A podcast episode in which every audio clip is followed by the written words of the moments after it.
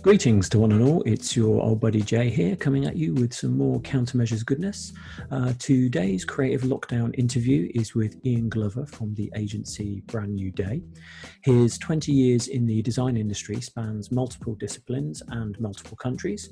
Uh, we go through the usual 10 questions and talk about his experience as an Englishman living in Bangkok. So take my hand and come with me as we dive once more into my deep, deep design pocket and take a journey overseas. But wait, just you know, there's no rules. But uh, you know, that the, Yeah, no, as you can no, tell, the production level is incredibly low. so you know, and it's not like Frost Nixon interview. So you know, don't worry too much about it. Um, Okay. But yeah, so what I'll do is I'll just do like a little uh, intro thing, and then I'll probably just um, yeah. So I'll start off by saying. Uh, this is always the weird bit. Right, This is always the weird bit. The bit I feel a bit weird like, 'cause- I'll go off screen or Yeah. so um yeah so um hi ian i'll start off by Hi, saying Jack. that how are you I'm good, mate. It's a long time no see. i know mate we've uh, we've um had a few emails but i haven't really spoken to you for a long time not a proper proper Yeah, chat no, not like, done like this for a long time. yeah. so yeah and and you're our, you're the first international interview on this podcast so you're all the way over in thailand and uh, you know obviously i'm in london so um yeah Yeah. it's a first You might be the fourth podcast, but you're the first international interview, so Oh. that's that's quite good. Yeah.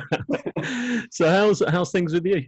How's it all going? Uh, yeah, we're okay. We're good. Like we were just saying before, it's um, Thailand's not been too badly affected. Like, uh, um, and we've not had like a, a full lockdown. We've had a, a curfew here, which that's been lifted. Um, Yeah, the borders are closed now, but you know, obviously, it's a big effect on the business here because it's a lot of tourism. It's got you know a lot of uh, sure. people employed in that.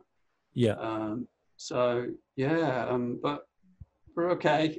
It's Yeah. uh, you know it has affected work, but um, yeah, we're doing okay. yeah. And are you are you managing to work from from uh, your home at all, or are you are you still going in the Yeah, office, or um, how's it working at the moment? I haven't got a home office, so it has been sort of like you know finding a corner in the you know bedroom and setting up Yeah. something. I mean, I- you know, I've had that there before, but like this, yeah, it's sort of like getting adjusting to. it. But it's not something I've it's something I've had to do in the past in Mm-hmm. Thailand as well. Like with, you know, uh, as we can talk about later, it's um working from home is it's not the first time. Yeah, sure, sure. You're used to being huddled up the corner with a laptop, so you know I, I, I've, I've, I know exactly how that works. It's obviously, um, you know, because you you you've been over, uh, you've been working in Thailand for like Oh, twelve yeah. years. thinking that yeah, it's, It's over a decade, isn't it? 13 Going on fourteen. now, That's so- unbelievable. That's gone so quickly as well. Like you know, that's um, because uh, just for any anyone who, for the one person who is listening. like Ian and I uh, used to live together. Well, actually, we went to college together, and we, we lived together in London for a while. And then um, yeah, you you went and worked abroad, didn't you? For and then yeah, and you've been there ever since, more or less. pretty so, much. uh, yeah, a few, few visits back here and there. And Yeah, sure. Over here for Yeah, like, sure. Yeah, yeah, that's right. Because I was, um, I was working in Cambodia, uh, living with my, well, now wife, uh, and she was running a job there for the BBC, and I was freelancing. So yeah, we did see you a little bit around that time as well, didn't we? So We did Yeah. a couple of times, didn't we? yeah, that's right. so- That's right. I mean, you know, it's always tricky because you get, there, still on the road. yeah, you get into the sort of routine of what you're doing, and it's easy to, yeah, it's it's easy to kind of um, just get stuck in your routine and not, you know, not kind of catch up quite so much because you know while we have emailed and stuff, I haven't spoke to you half as much as I should have done, really, you know, just yeah, to see, see what's yeah, going on. But um, yeah, we just get you know like family life and things. Yeah, well, that's it, yeah. happen, don't they? And, uh, Yeah, so yeah. You know, so I've got like you know, obviously the business, two kids. There is nothing else. There's no social. life. I think, oh, maybe I should go out tonight, or maybe I'll just go to bed. You know? so, so, so that's it. You know, it's, that's, Bit that's the way from yeah, when I was yeah, because yeah, when I knew you in London, yeah, Yeah, we used to go out a lot. We used to go out a lot. We were we round Clapham. We lived in Clapham for quite a while, didn't we? And uh, yeah, we, Yes. we did used to go out a lot around there. Yeah, it was cool. I remember that. Yeah, good times. Yeah, Rather So- than forget being up pub. yeah, that's right. Which I'd ironically forgotten. So yeah, yeah, those were the days. Um, but right, so uh, basically, uh, thanks for coming on the podcast. Uh, right, like I said, this is the fourth one. Um, you know, I'm not that busy. so I started doing. Uh, actually, I've been I've been fairly work's been fine, but I like being really busy all the time. And uh, as as it is, yeah, I'm just doing like an average day, and it's you know I'm just getting a chance to do some sort of more side projects that I've been wanting to do for a while. Um, this being one of them, and obviously No, I've enjoyed watching them, like you know, like uh, seen like. Well, I've had a captive audience around the world with people just stuck in their bedrooms, so it's been quite good. Um, yeah, It'd be I've great had- for them me to do it anyway to like uh, sort of do like a YouTube channel like that. yeah. Well, I thought I'd give it a go, and you know, it's one of those things where as soon as I get really busy with work, I'll probably just bin it all off. you know? but at the moment, I'm I'm enjoying it, so it's been good fun. And like I said, a lot of views I saw when I was looking at it. Yeah. Yeah, yeah, yeah. That's yeah. That's been it's been it's been good. You know, it's been good, and uh, also, um, what's been quite good is that I've been able to because you know I, I I know the situation everyone's in with work, and a lot of people are furloughed and all that kind of stuff, and you know a lot of clients that I work with, um, jobs that were going on have all been kind of put on hold and things like that, and I didn't want to be constantly pestering them saying, hey. How about that work? Remember, you know, I'm still here. I'm still, you know. So rather than than doing that all the time. I thought a good way to to stay in contact with them, but also to be doing something is to do something like this because then you know people you it keeps you in people's minds, I guess you know. And like I said, plus it's been good. I've I've been able to catch up with with a few people that I haven't um, spoken to properly for ages, and obviously like yourself, um, it's it's good So, to you you work normally from home. Yeah, so um, yeah, so the studio's at home. So well, I say studio. It's uh, yeah, it's you say studio, you think uh, you don't think box room, but you should.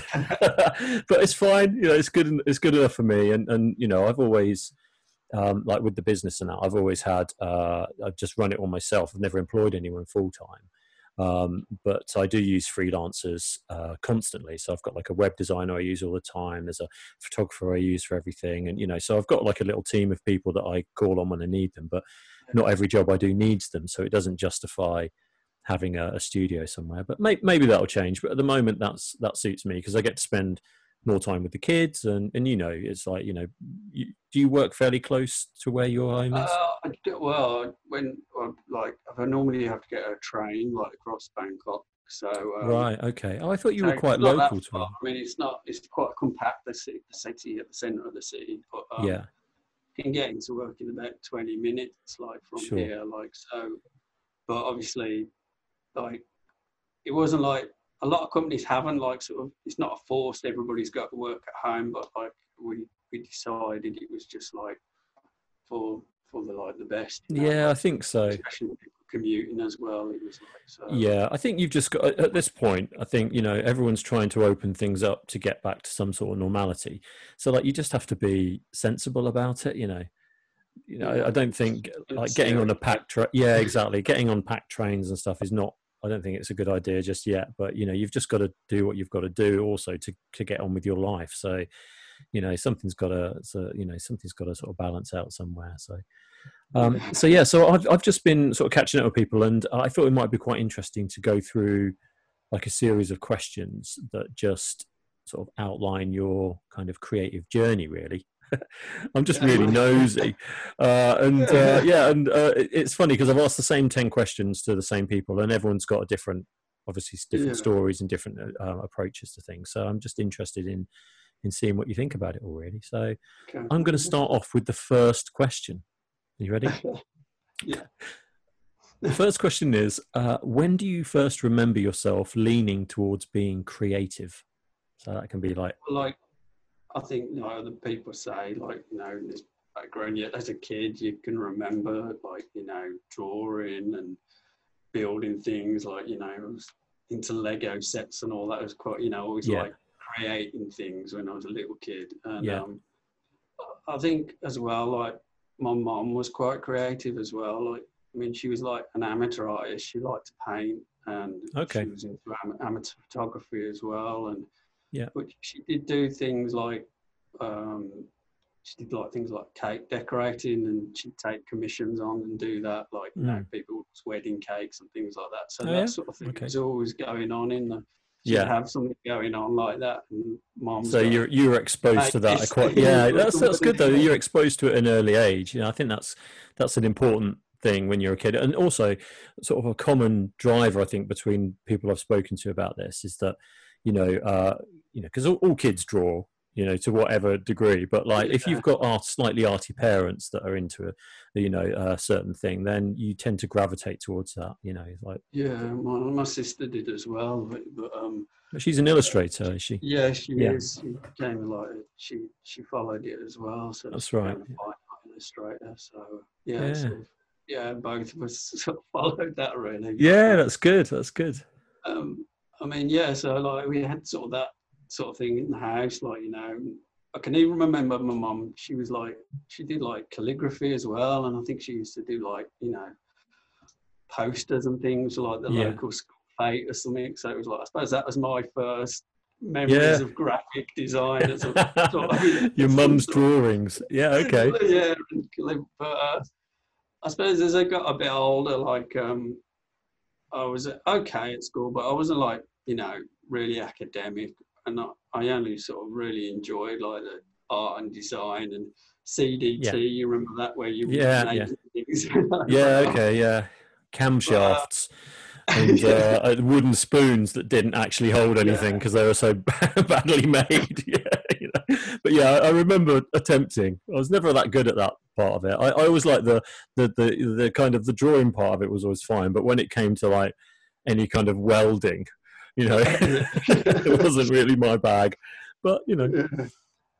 But so, but I, I can remember like you saying it was like sort of first sort of inkling into wanting to go into something involved in like design or drawing. And it was like I can remember I was really into like video games, you know, like the Mhm. nineties, like you know the early sort of Super Nintendo, Mega Drive. yeah, they were brilliant. really into all that. Used to have like you know all the magazines as well. Pour Yeah. over like Was it N N sixty four? Was one of the magazines, wasn't it? Was it N sixty four? Yeah, I think- sixty four. Yeah, you had what was it, the Ultimate Games Master as well, like, and all that. Oh, that TV show was brilliant. you remember that? We used to. My whole family used to get Oh. around and watch that. But it had. Um, did it have Isaac? What's the guy? Not Isaac. Patrick Moore, wasn't it? That's Yeah, right. That's right. He was the games master, and he was like badly cut. His face was badly cut into like a CGI. He was in like a sort of different world, wasn't he? But his face was cropped. in. Yeah. Yeah, And Dominik used to play Diamond. Dominik Yeah, Diamond was the Diamond, guy. that's it, Yeah, I forgot the name, but yeah, yeah. So the, he was a games journalist, wasn't he? But yeah. That's so right. yeah, I, I was really into all that, and I used to like, I suppose even like the Japanese culture of it as well. You know, because you had like sort of anime sort of characters in the games and that. Yeah. And I used to like like drawing all that sort of stuff. Yeah, sure. And sure. so I can remember like you know thinking, oh, I want to. You know, try and see how could I get a job doing something like this, like in games design, and Hmm. it was obviously quite a. It, back then, it wasn't anywhere near like it was like an emerging sort of No, sort of uh, industry back then. So it was still like if, if if you thought about getting into game design back then, you would think that you'd end up in like some indie studio just making like eight bit polygon. You know, you wouldn't think. And also, it was a little bit before things like Grand Theft Auto came out, where it was Yeah. like a th- you know Grand Theft Auto three, where it was like a three D world where you could suddenly have all this world building and storytelling. Up until then, Yeah. it was like platformers. this- and, you know, before the days of the PlayStation, you know, this is Yeah. like really, yeah, like, like you say, um, pretty much those studios are very small, like you know. And, Yeah. But I did, I can remember at school, like you Hmm. remember your school work experience. I um, I I wrote. We had a local company like uh, who produced games, and I went there on my work experience and. You know, obviously, I was expecting to be drawing characters and do game designing. they, they put me in like a little broom cupboard and gave Yeah. me like a one game on a Mega Drive and one game on a Game Boy and said test this, test this level over and over again. And Oh, God, like, okay. spent all week doing that. Mate, it's an Like, important yeah. job. Finding the bugs. It's an important job. Well, yeah, it's got quality quality control, isn't it? It's sort of Yeah, yeah. Up for the- Actually, a kid, a kid I grew up with went in and did that full time. He used to come round our house, and um, me and my brothers had an Amiga, so we would like all get together and play like Kickoff Two and all that sort of stuff. And uh, he started off playing. He literally started off playing on on our Amiga, and then he went on to do uh, major games testing, and he did it for years and years and years. But he did say that after a while, it started to destroy him from the inside out because like you know he couldn't play games and appreciate them in that way anymore because he'd play in a kind of OCD way where he had to check every corner and check every you know so I, every corner of the level. yeah and i think now like these massive open world games like it you know they must have so many people doing the bug testing it must just be insane Yeah, like you know films now, aren't they? Like, yeah well exactly and also the whole different uh there's a whole different like uh side to it now that wasn't really quite as um as uh, uh, prevalent when we were younger which is you know there are writers and film directors art directors illustrators you know they're all in the same room working together for this thing yeah, uh, which I just think is amazing. Yeah, and there are courses now tailored for you to go into that career.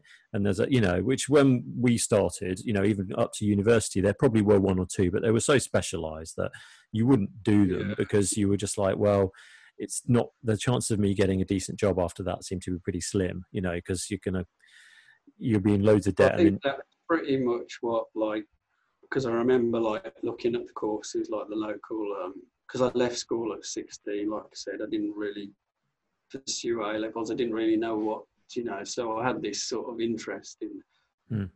Art and wanted this idea of doing something like you know graphic based design and but the the local art, like Walsall Art College there I think the, what she pretty much said what you just said to me, like the leader on the graphic design course. You could see what I where I, you know, what I'd, you know, where what had sparked my interest, and Mm. she was like, you know, well, come and give it a go, and talk me through what I'd be learning on the course, and yeah, so that's sort of what I did when I I went sort of left school at 16 and then Yeah. went to do it was like a well like Was it an HND, was it? uh, national diploma. So Yeah. it's like basically sort of like equivalent of doing an A level, but you just specialise in like uh, the one subject. So it was like, um, yeah, but uh, yeah, it was really good. I loved it. But you know, um, it was like in a little, oh, it was like an old school building. So it was quite small art college, and everybody sort of knew everybody on the slight little campus, and that you know, Yeah. and you were just doing it graphics every day there, and yeah, like photography part, you know, like Yeah. print rooms and that. Yeah. And uh, so I started that. I mean, I, I mean, we didn't touch computers until. I mean, they had like computer room, like full of like, like I think they had like Mac Quadras and Yeah, remember, okay. like the beige ones. Yeah, yeah, yeah. But we didn't. They sort of.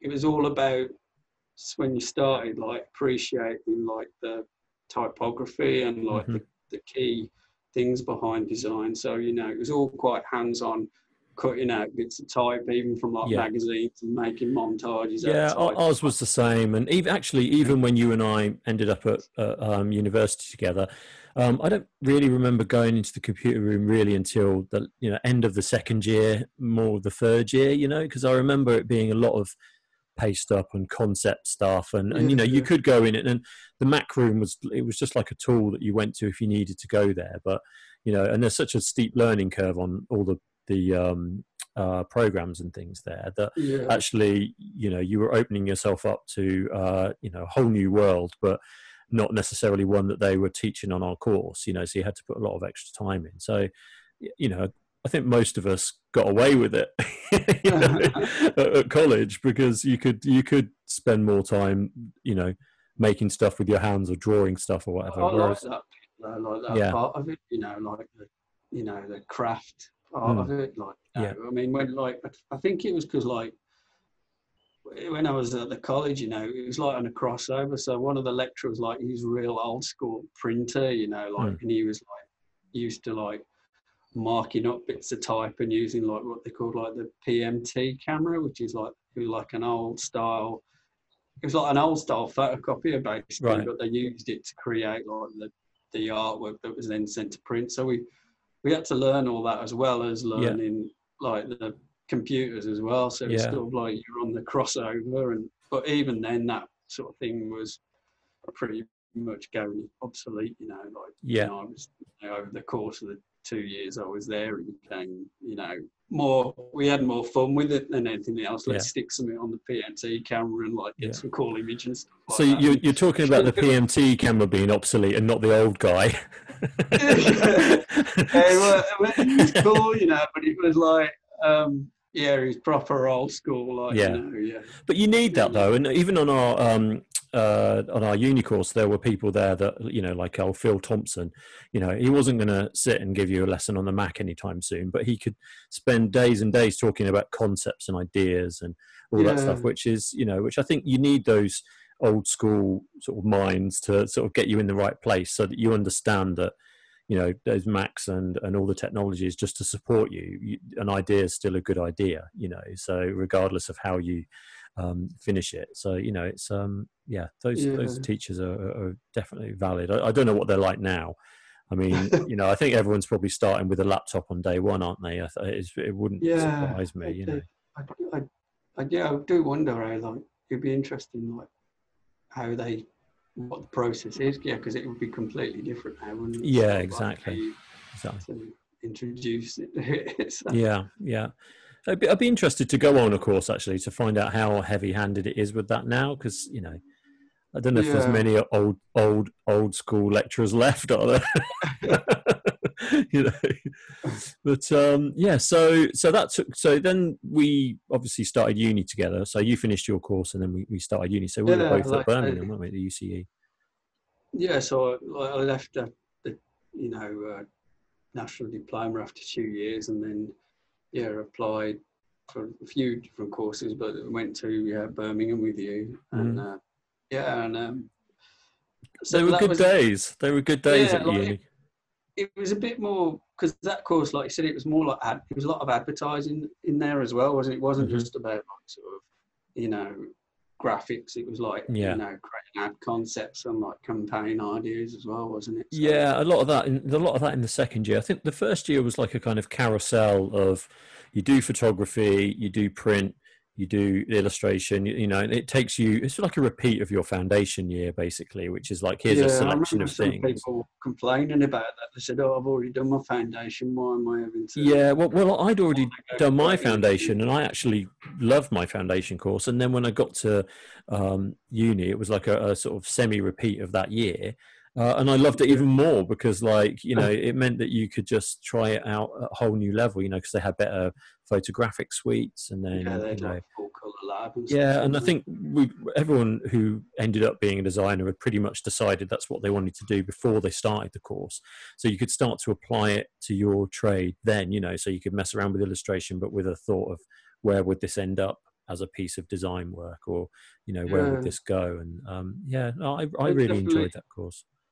Yeah, it's sort of like you know, like I say, my idea of initially wanting to do game design completely changed. Like you know, Mm. by the time I even by the time I started university, it was like completely different. I was like, oh, I knew I wanted to be some you know a design company of some sorts. Like Yeah. you know, but by the, even by the time I'd started, you know, like Mm. that diploma course, it sort of opened my eyes to what it, the world of des- like graphic design was about. You know, really, Yeah. sort of Well, suddenly, I guess Um, you know uh, it's similar to like I because I, went in originally my foundation year thinking I wanted to do illustration, and I think you realise actually if you're a designer, you can apply all those skills anyway. You know, and also Yeah. as a designer, you get to work on loads of different stuff. So you might be doing a logo one day, then a website the next day, and then uh, Yeah. you know helping design a product what, another day, or visiting a site and doing a photo shoot one day. You know, so there's so many different aspects to the same kind of area that you work in that you get to do all of those things, which I think is really yeah. fun. I Sounds a lot more fun than I toyed with the idea of illustration, but like, my drawing was okay, but it wasn't up to the stand. You know, developing your own sort of style and sort Yeah. of like being like a professional illustrator. It takes you need the next Yeah. level of skill. and you? even professional illustrators, you know, they're not busy all the time. You know, they, you know, they, they do a job and then it's quiet for a bit. I'm sure. Whereas, you know, and I, in my mind, I can't, I can't sort of stand that idea. I like, I like stuff going on all the time. So, you know, yeah. I know you're you're sort of the same, really. Which is, I couldn't imagine you doing a job and then sitting back for three months and then doing another. You know, it's just. No, I mean, I've never. I've always been like full time employed as well. I've never even gone into like like um, you know. Well, I did do a bit, I suppose, when I'm going to talk about when I first came out here, but like never, not for long periods of like you know sort of yeah. working for myself. No. Yeah, and that's a weird thing as well because like I I really enjoyed being full, uh, employed full time, and I could easily have have stayed in that scenario. It was only when um, uh, my uh, partner Caroline wanted to come over to Thai, uh, to uh, Cambodia to do a, a, thing for her work that I even thought, well, I might want to run a business or do something one day. So now's a good chance to kind of break free and and give it a try, you know. Um, so I, I, freelanced while I was out there for a bit, you know, um, and then I just sort of caught the bug and decided that was going to be the sort of way forward. But equally, had we have stayed in the UK, I probably would have just stayed in the job I was in because I really loved working there. You know, because I was at um, Owen Dwelly then, and yeah, uh, we used to do some really great stuff. Yeah, and we used to have a right. Lo- the main thing, aside from doing work and you know working hard and all that, we used to have a really good laugh all the time. So like, why would you want to leave it? You know, a, a, sort of a scenario where that that sort of fits and suits you. You know. Yeah, um, I, I remember like when you you joined all the Lacoste work and things you did. Yeah, we used to do a lot of fashion stuff, stuff for Lacoste. And, yeah, yeah, it was always good fun. Um, and you were working in so so we finished university, and then did you get a? Pl- or we we both did placements at different uh, design companies. I did do, but my like like you and you guys were talking before, like on the other episodes, like you seem to have gone like placements, and those placements kind of led into like mm. your first job. So I, yeah. I did do placements, but I didn't unfortunately get um, like an initial job out of it. So I um, you know, I had to write, like, you know, sort of like wrote a lot of letters to like design firms. You know, when you finish uni, everybody was like saying, like, oh, London's where it's at. And so I sort of focused on London. And yeah, I, I mean, I didn't even, I don't think I, I didn't even try like firms outside London. I think I went straight like I'm going to try London and see if I can do it. And yeah. So I wrote a lot of letters, and back then it was like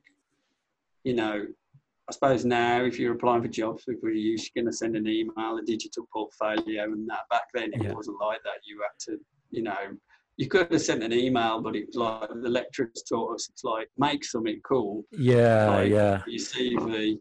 That's right. A nice letter, and yeah. you know, it does so go a long way. I tell you what, if I ever get, um, not that I have recently, but um, if I ever have got in the past um, any kind of nicely crafted things that are sent through the post that's a real thoughtful uh, they've thought about where this is going who the target audience is the design's good that's just even before you've opened it and, and read it you're already halfway there because it's such a good way to connect. Do you get loads then? Like, do you get students like like send in stuff and? Um, yeah, I did for a while. Um, I used to every couple of months I'd get something, just people looking for placements, or even just to you know, in the nicest possible way, just going for a coffee and having a chat. And I've done that a few times, you know.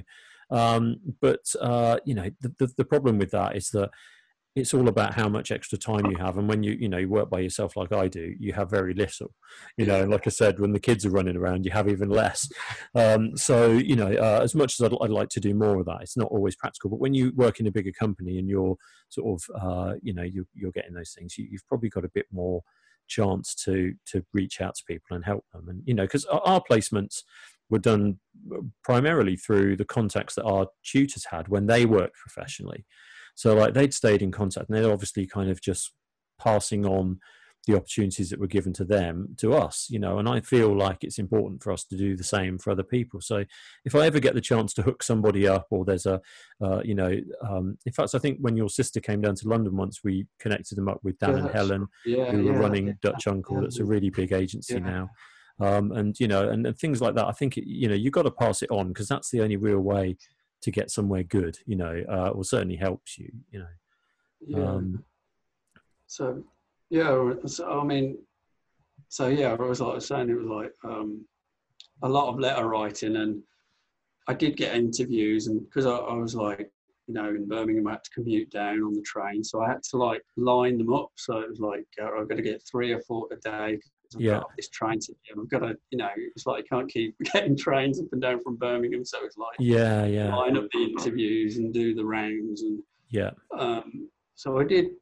I to be, I can't remember how many trips I did. I did. I made a couple of trips, you know, like before. Now let's let's not rule out an important part of both our lives here, which is that we both stayed at the Methodist International House, which Oh, was the crazy uh, youth hostel in the middle of King's Cross, um, It which was just weren't it? That it was brilliant. I mean, it was great when you you know for being smack bang in the middle of London, trying to get access to, like you said, like all these places to go for interviews and things. And my work was only in Oxford Circus, I could walk to work, you know. So it was brilliant. Um, but the place we lived in was totally crazy. like there was some. I remember going there. I can't remember whether I'd started work or I was doing what I just said, like just looking for work when we stayed there. Uh, But I do remember, like, us both being in there. I think you might Mm. have already started work, and Yeah, because I, I got a job from my placement more or less. They basically said as soon as you finish, come and see us. And I remember we'd all gone down to the new designers exhibition. We had some work there, and then I went for like a kind of a catch up with the company, which was called Beresfords then. And uh, yeah, and literally they just said, "Yeah, when can you start?" And I said Monday, and they were like, "Great." And then that was it. And I was I was sort of off off flying really. But I mean, they paid me absolutely jack all. Uh, I just wanted to, but it was great because I had a design job in London. I just wanted to get on with it, you know. Um, and I think for all of us, when you, you know, when you first start that first job, it's not you understand that you're not going to get paid much. You know, you understand that it was difficult. I remember, like when I, I did, yeah, you you're not getting you- you're getting enough to get by, but it was like you had to manage yourself, like you know. just enough to pay the Methodists.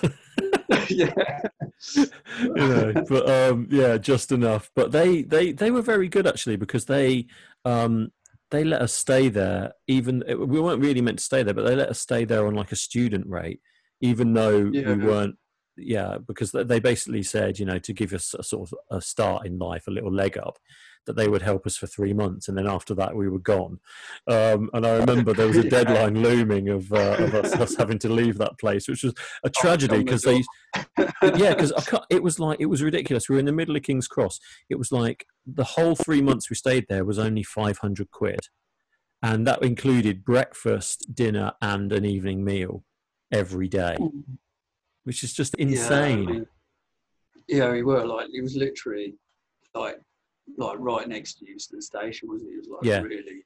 So yeah, for that price, yeah, it was. A, Well, I can remember like my the one one of the sometimes I'd be working late and I would ring up the Methodist house and say, "I'm going to be late," aka I'm going out for the night. and they would save they would save my dinner. They would put it in the microwave and then they would give me the access number for the kitchen and I would go back at like three in the morning or, or whatever, do, put the Yeah. access code in, go in the kitchen, microwave my dinner, and then take it to bed. And they would do that like all the time. It was brilliant. It was like the best place. But so um, you stayed there before you went.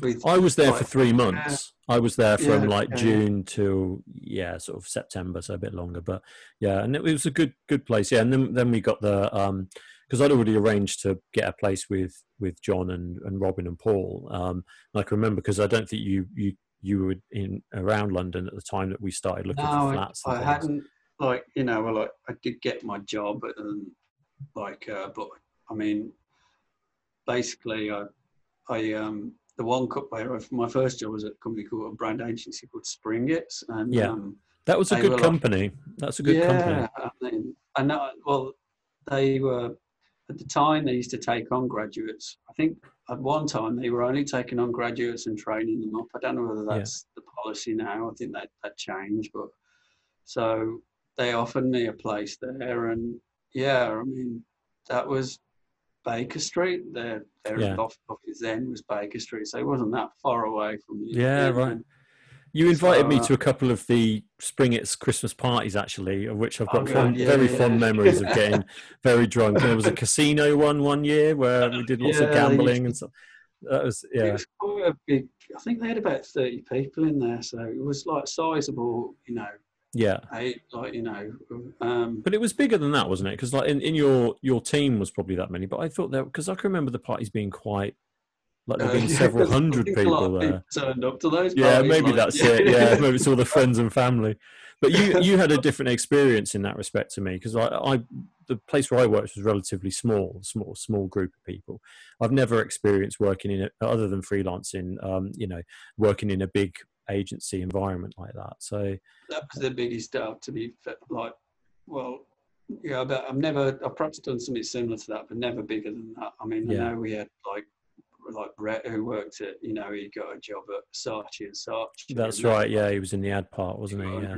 people in there and they had their own bar in the centre of Saatchi's Yeah, Saatchi's. that's right. And I can't. I uh, yeah, the pregnant man that is. Yeah, I- can't Yeah. remember. Um, yeah, I mean he he left there, but I think he.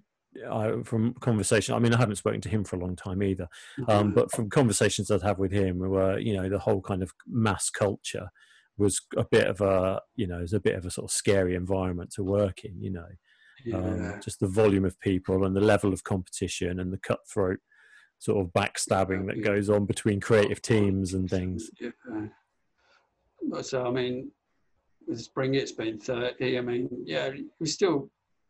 I mean, and like I said, a lot of people have started from being students as well. So you've got people that had worked there since like the beginning of forming of the company, like you know, and uh, I think it was formed in like maybe mid, if not mid eighties, earlier. I'm not, I don't know. Like I think it, you know, it was quite established even Mm. when I was there. It was like a known Yeah, brand packaging agency. that's right. Yeah, and, um, yeah, and um, I think for a time like they would, you know, yeah, it was like one of the most well, like you know, top ten of the packaging agencies based. Yeah, I remember. So It was like, probably- I on it really. It was like it was a good opportunity. I felt, and yeah.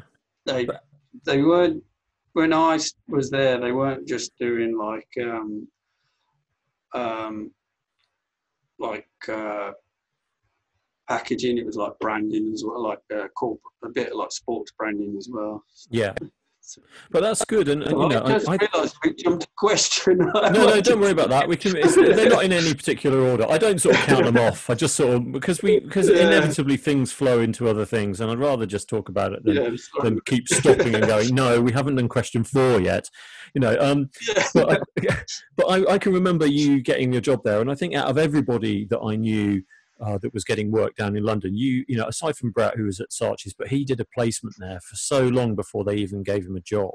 Like you know, you were the first person I remember getting a decent job in a well-known company. I don't remember many other people. I mean, even though I started at Beresford's, Beresford's wasn't as well known as, as Springett's was at the time, and uh, you know, Right. and and and the same. So you you probably had, while it took you longer to get that job, you know, and yet you inevitably doorstepped however many hundreds of companies.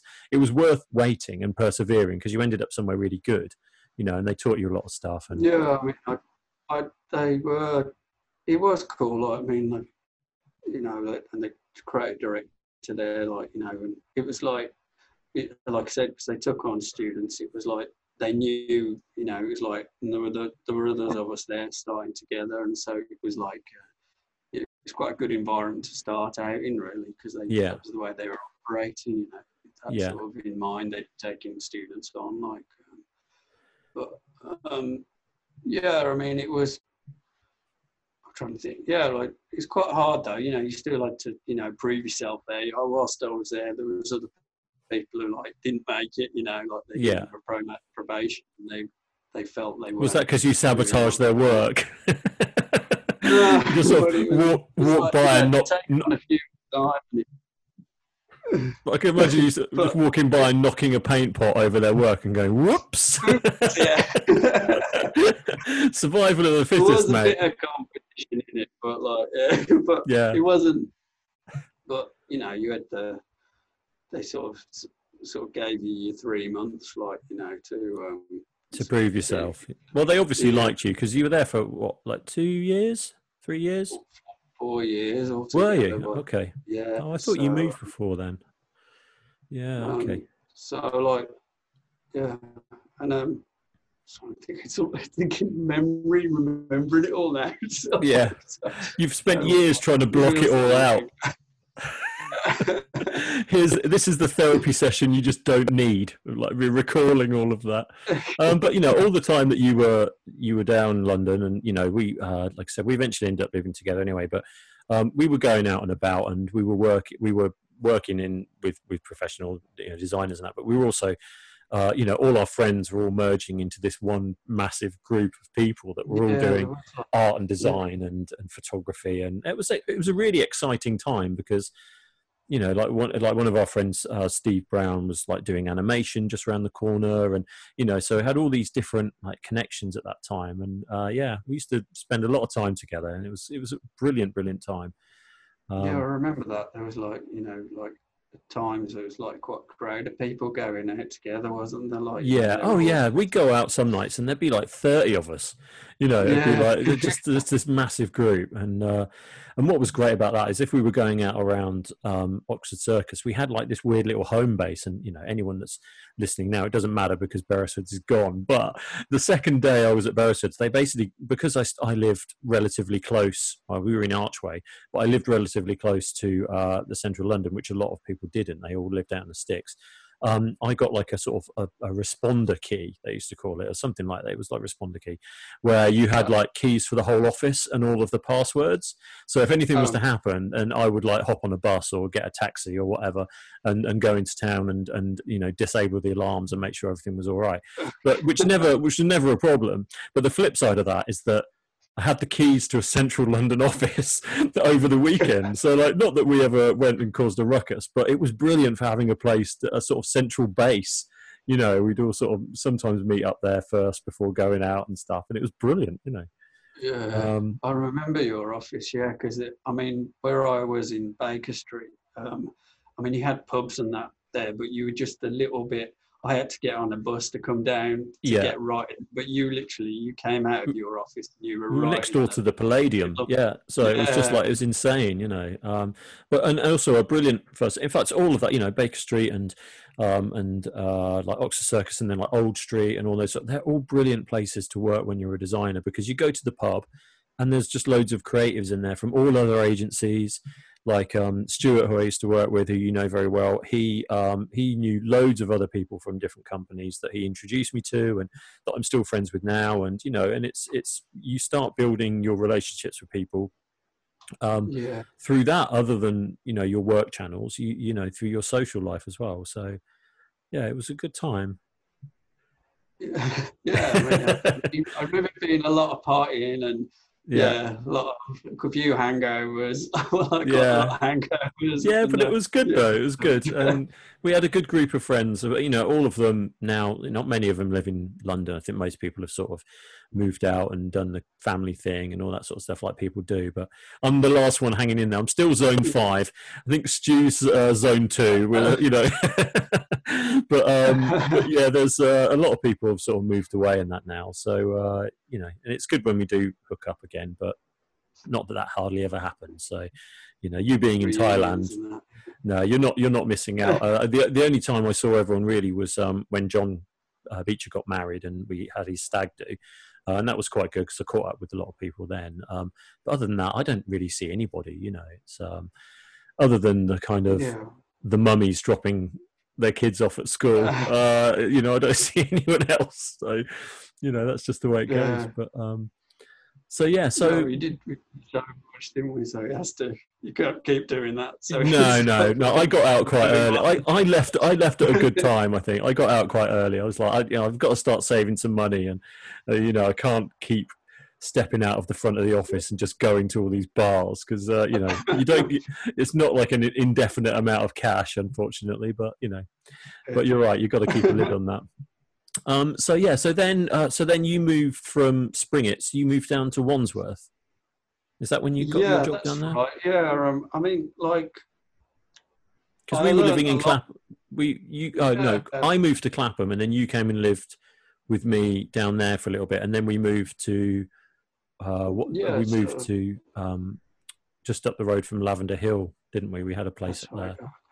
We we lived in a couple of places. yeah. Clapham and then Wandsworth. And then Wandsworth. I mean, I left yeah. Spring. It's like I said before, like four years there. I, I, it was my first job, and I, I felt like I could have stayed, like, but I just, and I also wanted to try the things that by the time I was finishing there, um, it was like they had, like I said, they did do sports branding and that, and I had, they did do corporate work, but I, that was tailing off a bit, and I was being more and more into just focusing just solely on like brand packaging. So Mm-hmm. I kind of felt I wanted, I didn't want to like because I mean, some designers just like they just specialize solely on doing brand packaging. I wanted, I wanted to do something like more um, Yeah. different types of things. I didn't want to just focus on that. And I did, and, I, and then my first job after four years as well, I just got like itchy feet, you know, and just thought I need to try.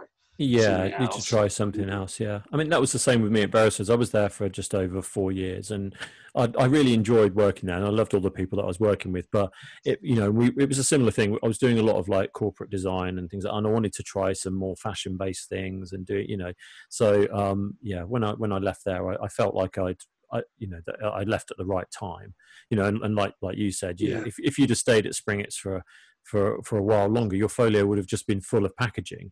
So that makes it harder for you to get into other design companies that diversify uh, away from. Yeah, yeah. I didn't want to sort of. I mean, yeah, I didn't want to like, um, like just focus on that, like you're saying. So I, I started trying to look for like other companies, but like I found it quite difficult because like people say, okay, you're from Springett, and that's a brand packaging agency, so they, you know, they sort of already pigeonholed me by like. Yeah, saying sort of sure, I did find moving on quite tough Yeah, like putting together a portfolio and I wanted to get out there and get into like sort of print agencies and try Yeah. the things. but you were still you were still young enough that I think people would think that they could still mold you into something else if they wanted to. you know, do you know what I mean? Like if you if you were doing it now, hadn't been at Springetts for twenty years, you'd find it much Yeah. much harder to do that. Whereas when you're in your early twenties doing that, people sort of look at your experience and they still understand that there's you've still got some learning to do at that stage. I think so. They're probably o- open to sort of looking at your work more objectively if if they do more corporate design, for example. You know.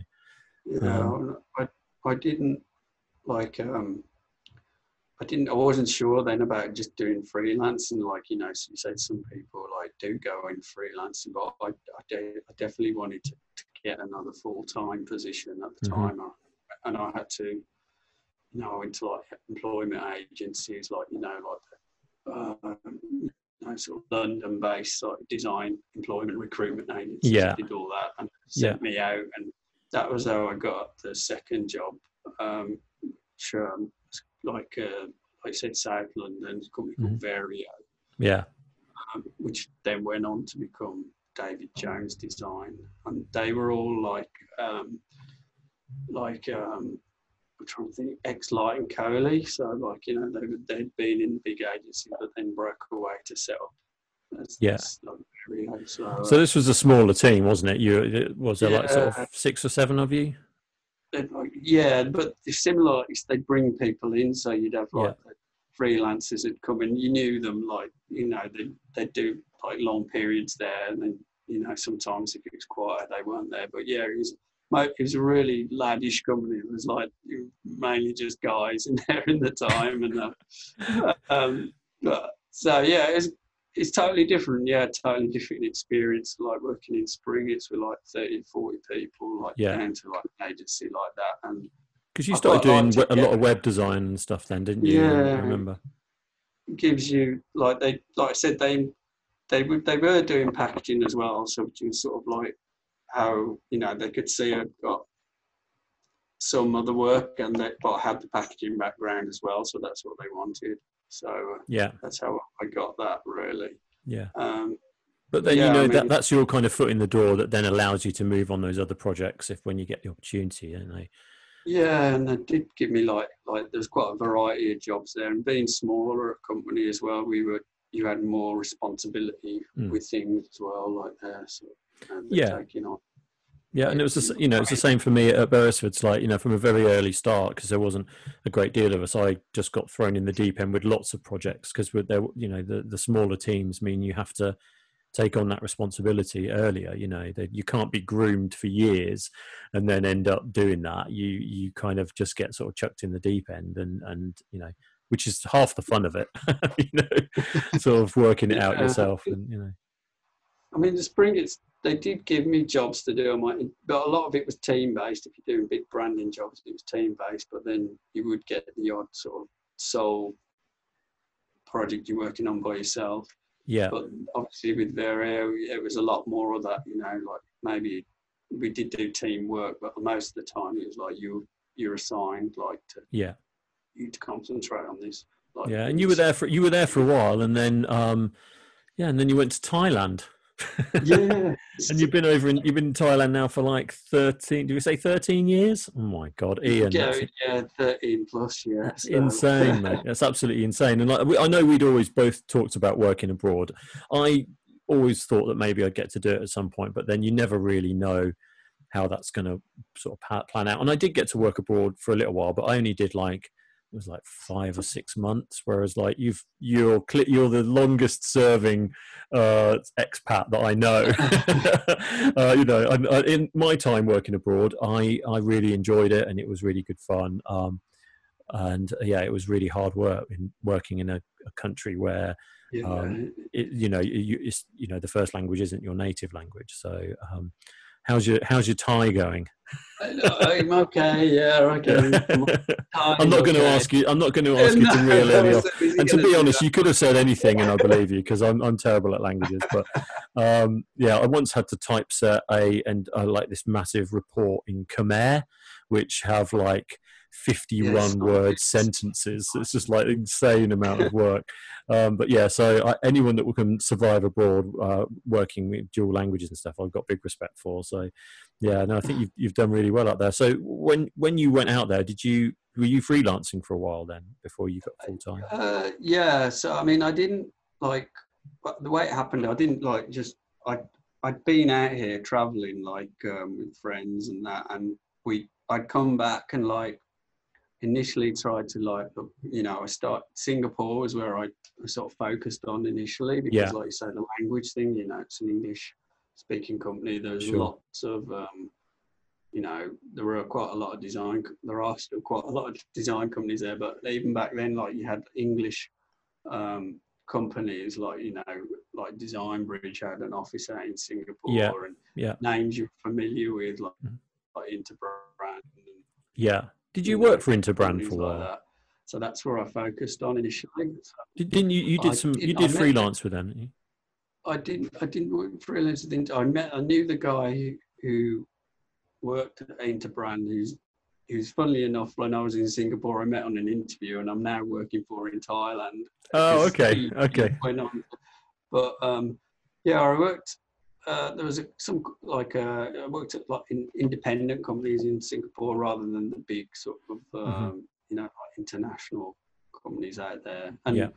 I think the thing I found with it was like I you had to be there, and it was like I I I'd gone out on holiday, and I was like I want to try and come out and travel and work abroad in Asia, but I whilst on holiday, I'd been in Singapore and shown my portfolio around, but it's like it's it's not until you were like feet on the ground, like saying, right, I'm here, I'm unavailable.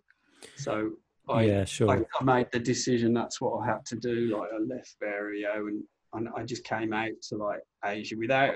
I didn't have anything like really concrete lined up. Um, like you say, like in that scenario, they'll they'll they'll look at your work and be like, when can we use you? And if you're like, well, I don't live out here yet, then they're like, well, give us a call yeah. when you come out, you know, rather than, oh, we'll set you up and then come out, you know, so it doesn't work quite work that way, does it? But like you said, yeah. as soon as you get out there and start telling people you're available, then I guess the work starts coming up. Yeah. You know? So I, I, mean, I was there for a while, and it's a good introduction Singapore because it, it's like you know, it's it's a nice, it's very like you know, sort of. It's not like Thailand, like you know, it's hmm. completely. It's like a, it's like a a good way, to, an introduction into work into Asia, really, when you start there. And it was, um, you know, the companies felt familiar, you know, the people you're working with as well, like the, the owners, like they were like British British designers as well, who'd done the same thing, and so sure, you you were trying to do. And, yeah, so they could they could give you some advice on on the pitfalls and things like that, and yeah, yeah, they'd worked in London and that and set up in Singapore. So Mhm. it was a good introduction to like, you know, sort of coming out to Asia and that. But at, like um, at, at the same time, like I'd, I'd also been looking for like uh, work in Bangkok as well. Like, and I um, I got um, an offer from from somebody in Bangkok, and then I uh, I basically I went and took that up. 'Cause I guess I guess because when you're freelancing, you're on a limited visa, right? So you're only out there for. Do you only get twelve months? Do you? I don't. I know it's yeah, like in the yeah, UK. and it was like, yeah. I mean, I could have like it was they, you know, you were getting like to offers of like full time and that and take it, you know. So Yeah. um, but I decided I I got this other offer and I, I took it up and uh, in Bangkok. Yeah. So yeah. And that that that enabled you Uh, to stay for longer than the sort of obligatory twelve months visa. Yeah, you you- you had to. Um, I mean, I did the same like Thailand. Like in Bangkok, I, I showed my portfolio around there again, and th- you know, with hitting Thailand, you you have to have the work. Like, you know, you need the work permit to get the Mhm. job here. So there's a there's a challenge in getting the job here. You know, because you're a foreigner, and it's like Yeah. not all companies are prepared to, to, to do that. So um, Sure, sure. but it was easier back then. Um, like, uh, sort of like yeah, it was, it's 13 years ago. The like the rules have changed quite a bit. Since Yeah. When when I started, and I was doing it back then. It was like perhaps a bit easier, but um, so I I got yeah I got that offer in uh, Bangkok, and yeah, start, so I sort of left Singapore and came up here like to, to do that really. Yeah. Um, um, trying to think, uh, yeah, I was so. So um, yeah, and that, that was quite a different. It's like I mean, yeah, here you you do have to get used to the culture, like you know, sort of like there's different office culture as well because it is like a very Asian culture as opposed, Yeah. you know. So what I was used to. Sort of Um, like, and what about the work? Are you are you primarily doing work in English or dual languages or or in Thai Uh, or you know what what's, or is it a mix? primarily English. Like uh, that that first company I started at was um, they they specialised in like um, travel tourism based. So they were Mhm. like focused a lot on like um, serving like sort of expat clients and like hotels and Mm. travel. Com- com- so Yeah. there's a lot of that there. Um, Yeah. So it wasn't some. I mean, you know, we had Thai designers who do the Thai sort of if it was required Mhm. most when I was at that first job, it was I didn't speak Thai much back then. And, Yeah. uh, they they took me on quite as to, to, to do the English work really. So, Yeah. Well, that's good like- that that is a that's a possibility, isn't it? Because you know, it's um, if that's something that that that that they needed, especially I guess with the tourism side of things, promoting it to English market, English speaking market. You know, you you sort of got Yeah. yeah. It's it's good that you uh you could do that without having to worry about being fluent in a, in another language before you started. You know. I Um, mean, I did I did like when I was I did sort of get lessons in Thai and that, and got a teacher and sort of I even like because I was you know I felt like I wanted to like um, I wanted to read it as well, not Mhm. just speak it. You know, Yeah. because you're working with typography and that. You want yeah, to, sure. You know, Yeah. you, see some signage and. But Also, you need get to- lost as well. Yeah, but like, I- you like I was saying about that that Khmer job, like when I was typesetting that, you had to be so careful where you break the words, you know, because they, if you break a word in the wrong place, it means something entirely different. So it's not like England where you know it just kind of like the word carries over and you you just read it as a Yeah. connecting word. You know, like in in the, when you're flowing those uh, multiple languages, it's you know you can be saying the worst possible thing at the end of a sentence you know uh, i mean you don't want to break country in the wrong place do you know what i mean it doesn't look good so you know it's uh it's an interesting one but um yeah i mean that's that's that's uh and also you need to uh, you know having your lessons and everything you need to know how to say cmyk in in thailand don't you? so, Yeah. Thai. so i guess all that It's a terminology good way as well, like of when you you know I I got the teacher and it's a good introduction. Like you learn, it's a good way to sort of ingrain yourself in the culture as well. Mm. If you learn it language as well, it's a good way yeah to yeah learn about that. And Yeah. keep you busy. A bit of light reading on the train. Yeah. yeah. so um so yeah so then uh did you so you, you've since moved to another company since you've been there that was the first Yeah, one and then you've since moved Yeah, I um, I mean, I stayed at like uh, that first company for about nine years, but like the, the owner retired and Mm. um, it sort of moved on, and I felt I had to move on. Like, I mean, people, I did stay there quite a long time, but like I was saying, you, you, it's not like in the UK where you might jump around between jobs because out here Yeah. you're a foreigner and you you've got that work permit, and it's like the jobs aren't for yeah no no of course yeah and also you you're lucky to get yourself in a situation where that's the case so you wouldn't Yeah. want to jeopardize that you know and i know Yeah. um freelancers that have been out there that have done you know that have that have tried to do that tried to jump from job to job and inevitably they end up having to come back because they're you know because they because of that exact reason which is that they didn't stick it out at one job for long enough to to kind of you know to ta- they've taken Yeah. that london mentality of of hopping from flower to flower and it you know it's it's much harder to do that out there isn't it?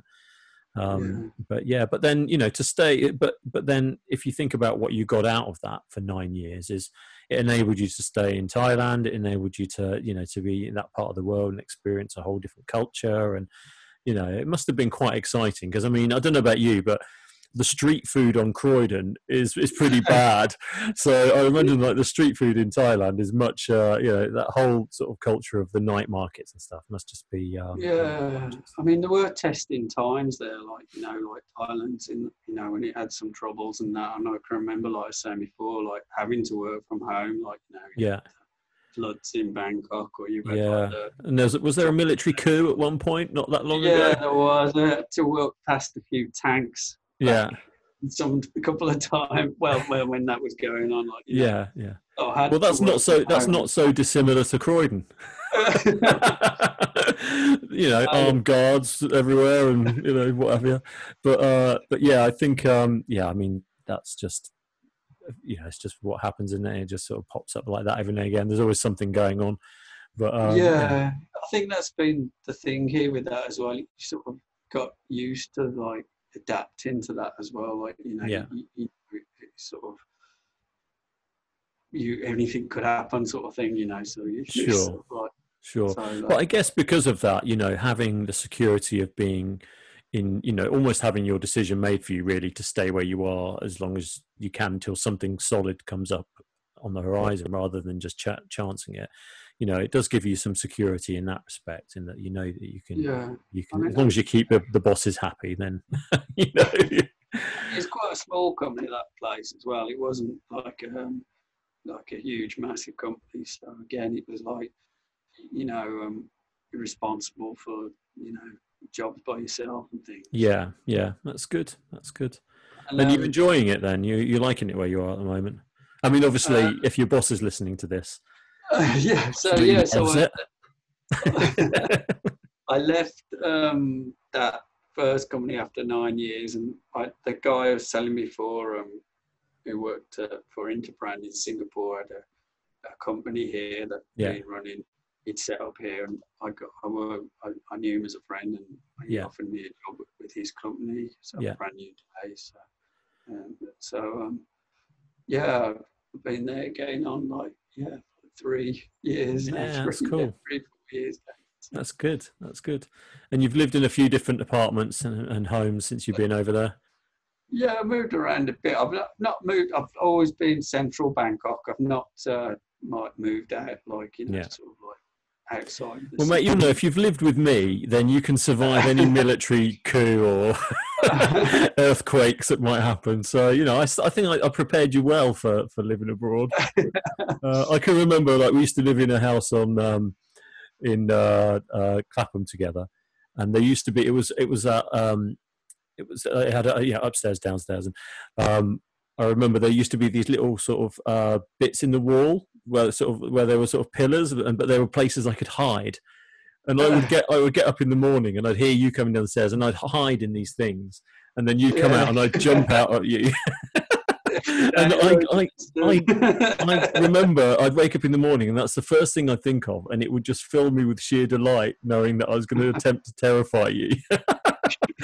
no, you did the best thing you did was move move to Thailand to get away from uh, your weird weird stalker housemate.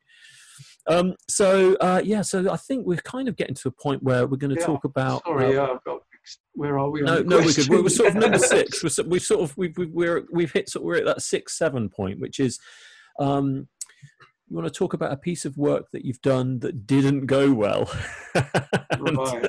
something you might like to go back to or not. Uh, you know, Yeah, I mean, I was thinking about this. Like, it's quite like, yeah, to sort of. I mean, there's jobs like you do when you start out, and you, you know, you obviously look back on them now and you think perhaps they're not the Yeah. best they could be, and you know, hmm. layout, typography, things like that could have. Yeah. You know, gonna, I think you're always doing that. Sometimes you're always trying to constantly improve as well. There's always going to be things where you, you know, sort of like you look at. But I think I had one that stands out as being quite unpleasant, and it wasn't. Um, it wasn't a, wasn't so much a design job. It was like uh, I'd say it was like a production job, and I I, I don't know like with um, is it, when I first started like in Bangkok, we had um, we had this client. He's a good client and gave us a lot of work. And as like I said, we were a small company, but um, he he we would sometimes have to work directly with the CEO of this company. You know, Yeah. like I said, it, they were quite it was quite a successful company, and they were like in the offices around Asia, and that's it. It wasn't like a, it's quite a sizable company. yeah, And so this guy, he was, he was, the CEO would sometimes ask us to do work directly for him. You know, he'd have a presentation or something he's trying to put together, and he'd come in and like he knew like our boss as well, and, and so he'd, he'd come in and want to work directly with us on projects. This guy, he was, he's quite a, he's a demanding guy, quite a tough guy, and like he, he like you know love you know tightening the screw i suppose it was like you know sort of like I set them a deadline and, and it's like everything was like short deadlines there's pressure and he sort of operated in that mode it's like Right. he liked giving people the pressure that he felt to get the job done so yeah. Okay.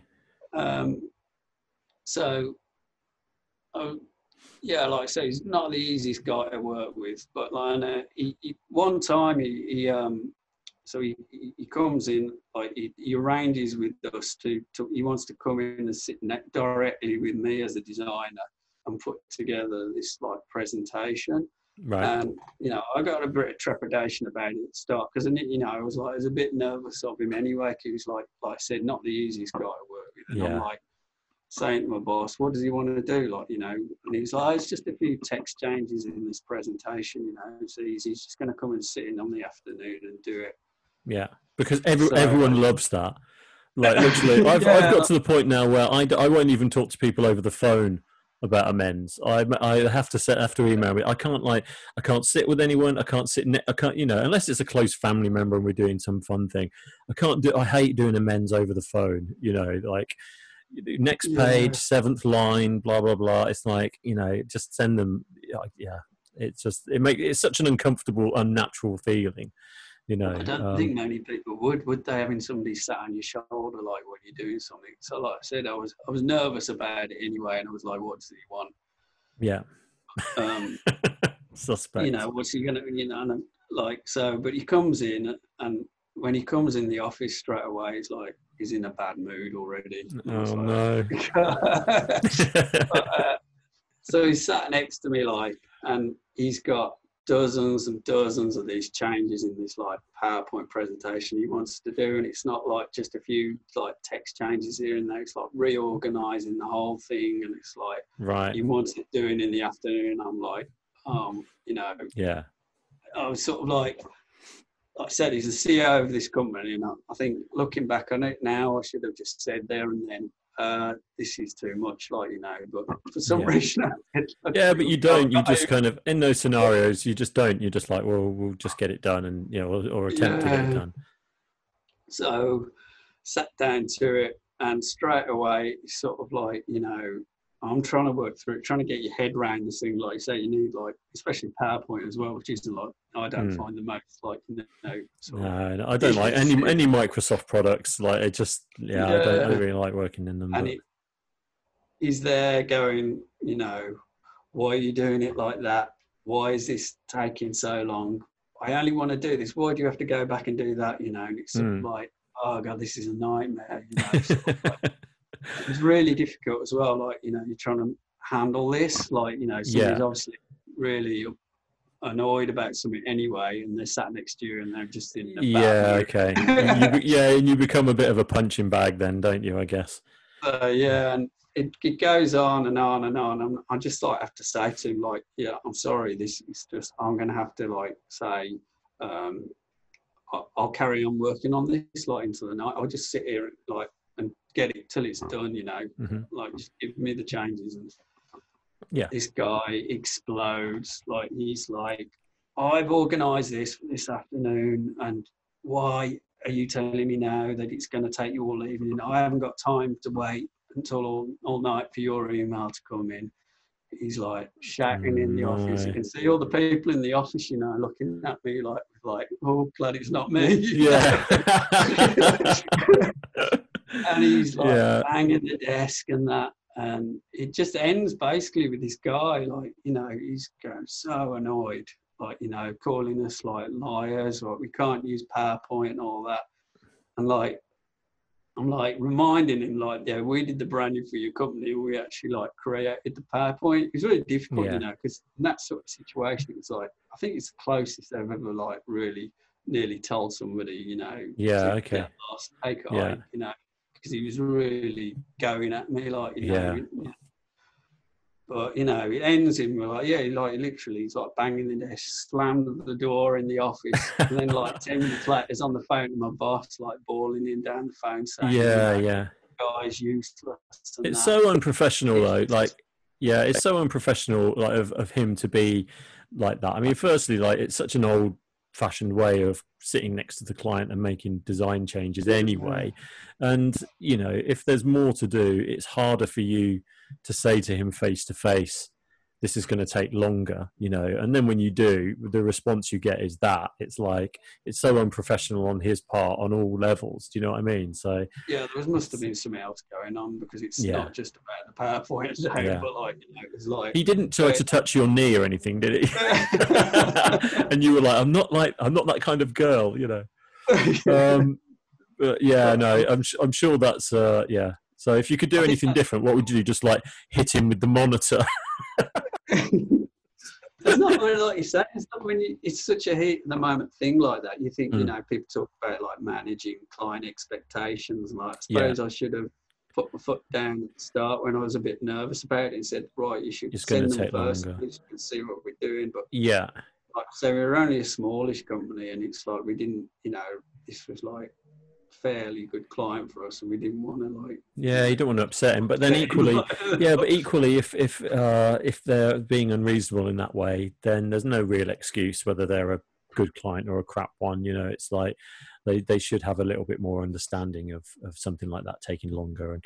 And also, when you're in that situation, you don't want to upset them. You do you want to do your best to do the best you can, but at least you said, "I'm not. This is going to take longer." You know, regardless of whether he lost his top or not. You know, Yeah. uh, you know, it's hard keeping them happy. He did like eventually. I mean, after it all, I don't know, but I think my, my, my boss told me like something like he'd spoke to him and he'd, he'd actually gone off and done it in house and like realised he, he didn't understand how much work he was asking for, you know, Yeah. much was involved and Yeah, and like you know he said, oh, this other guy, yeah, it took him like two days or something to turn this. yeah, sure, yeah, and it's okay feeling sorry about it then, but like, you know, yeah, I guess maybe next time he'll have a better idea, or maybe not. Who knows? But um, yeah, that was about the worst for me, really. Yeah. I mean, yeah, I've had like you know where you've had meetings where things yeah, like somebody doesn't like something, but nothing. Yeah.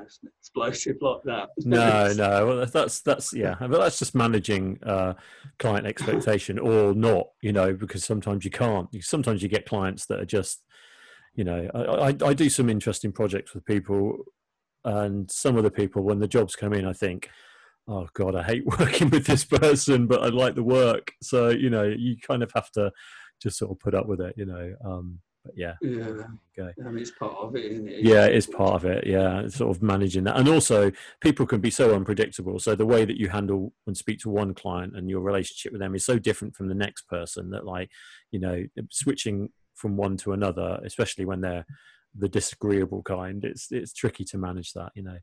Yeah. Um, so yeah, so that leads us into the next one, which is uh, let's talk about a piece of work that you're proud of, Uh, um, right. Well, or more than one. I'm assuming there's just one, which is the completed PowerPoint from that meeting. Um, you finished it anyway. Never sent it to him, and it's no, fucking amazing. but, um, it was, I suppose, like for the most, like I suppose one of the most prestigious like design thing. You know, it was like it was a piece of work I did with the team at uh, Vario, David Jones Design, and we actually got nominated for like a, Design Week award, and it Hmm. was uh, it's packaging, but it was like um, pharmaceutical packaging. So like you know, you're doing a whole system of packs, like hundreds of packs. It was a really Okay. big project for us. The whole Yeah. team were involved on it. But just the fact that we we got to go to like the awards night, as- and we were only the smallest team, and Yeah. you get to go and mingle with like you know the Lewis Moberlys and Coley Porter Bells. and Yeah. that, you know, Okay. Yeah. in the, we didn't like you know we only get a nomination. We didn't like win and the like the an award, but Yeah. it's still cool to be even nominated. Oh yeah, that that's that is very cool. And funny, it's funny because I meant to say to you earlier because you you're also one of the only people that I know that's ever won a D&AD award. okay, because there aren't many people that have, have won one. And you and uh, Sean Pereira at uni, you won a award, award for was it the second Duke year or third Award, year? yeah. Yeah, that's right Did you get silver? You got a silver. Yeah, still, it just like yeah, and they were like it's like half pencil as well. And it's like yeah. see my mom. I think I, I think she, my mom said she'd still got it in her like you know cabinet. At Yeah. home. Did she tell? She tells everyone it's hers. oh, that's something I won years ago. Yeah, yeah. But I remember that was that was a really good thing to be proud of because uh, they're not easy to get, especially when you're a student. And you know, as, as open-minded as the judges are about student work, uh, it's still highly competitive. You know, um, yeah. and uh, yeah. So that, that's um, that, that silver. was quite, yeah. That, so I mean, that, that was the only ever. That was the only other one I'd ever like awards thing I'd ever been to. And, Yeah. Like, not. I mean, So I've they're not quite even- I've- expensive, like as well to enter. So yeah. I don't they're like you know every company. No, they don't. I mean, I did. Um, that. I I've been to a, a couple of awards things, but nothing of any kind of uh, you know sort of uh, in any way. And the closest I got was um, a thing I did for BA uh, a couple of years ago, where I put it forward, and uh, it didn't get nominated, but I got loads of feedback from like the judges because it was in like a category where there were like some serious hard hitters like Ogilvy and all these massive Yeah. companies that were that were that ended up you know um, in the nominations and, and ultimately winning it. Um, but I got loads of really good feedback from it, and I got lots of people contacting me about getting involved with D&AD and etc. cetera, et cetera, for like small businesses. Um, I just don't think they like the idea, and plus, you know, the the ideas weren't as good as the ones that won. But I, I don't think they also like the idea that they could. You know, this guy's just one bloke in his bedroom ultimately, so we can't, you know, we can't make a big song and dance about that. But the thing, cool you got that. Like, you know, yeah, so I got invited to. Um, I t- actually I took Stu along to like this D&AD night where we got invited to um, the Groucho Club and had drinks and stuff like that. Um, but and there were a couple of other people that I spoke to there that also hadn't been nominated, but because you have to get in like the top five. And um, someone I'd spoke to since then said that um, that I came close, but I didn't get in the top five. So that for me is enough. I'm like I'm good. I, you know, I'm, uh, my days of entering awards and stuff are over. I just think like I just accept the facts of how competitive it is, and and uh, you know, there's so much good work out there that that win those things, deservedly so.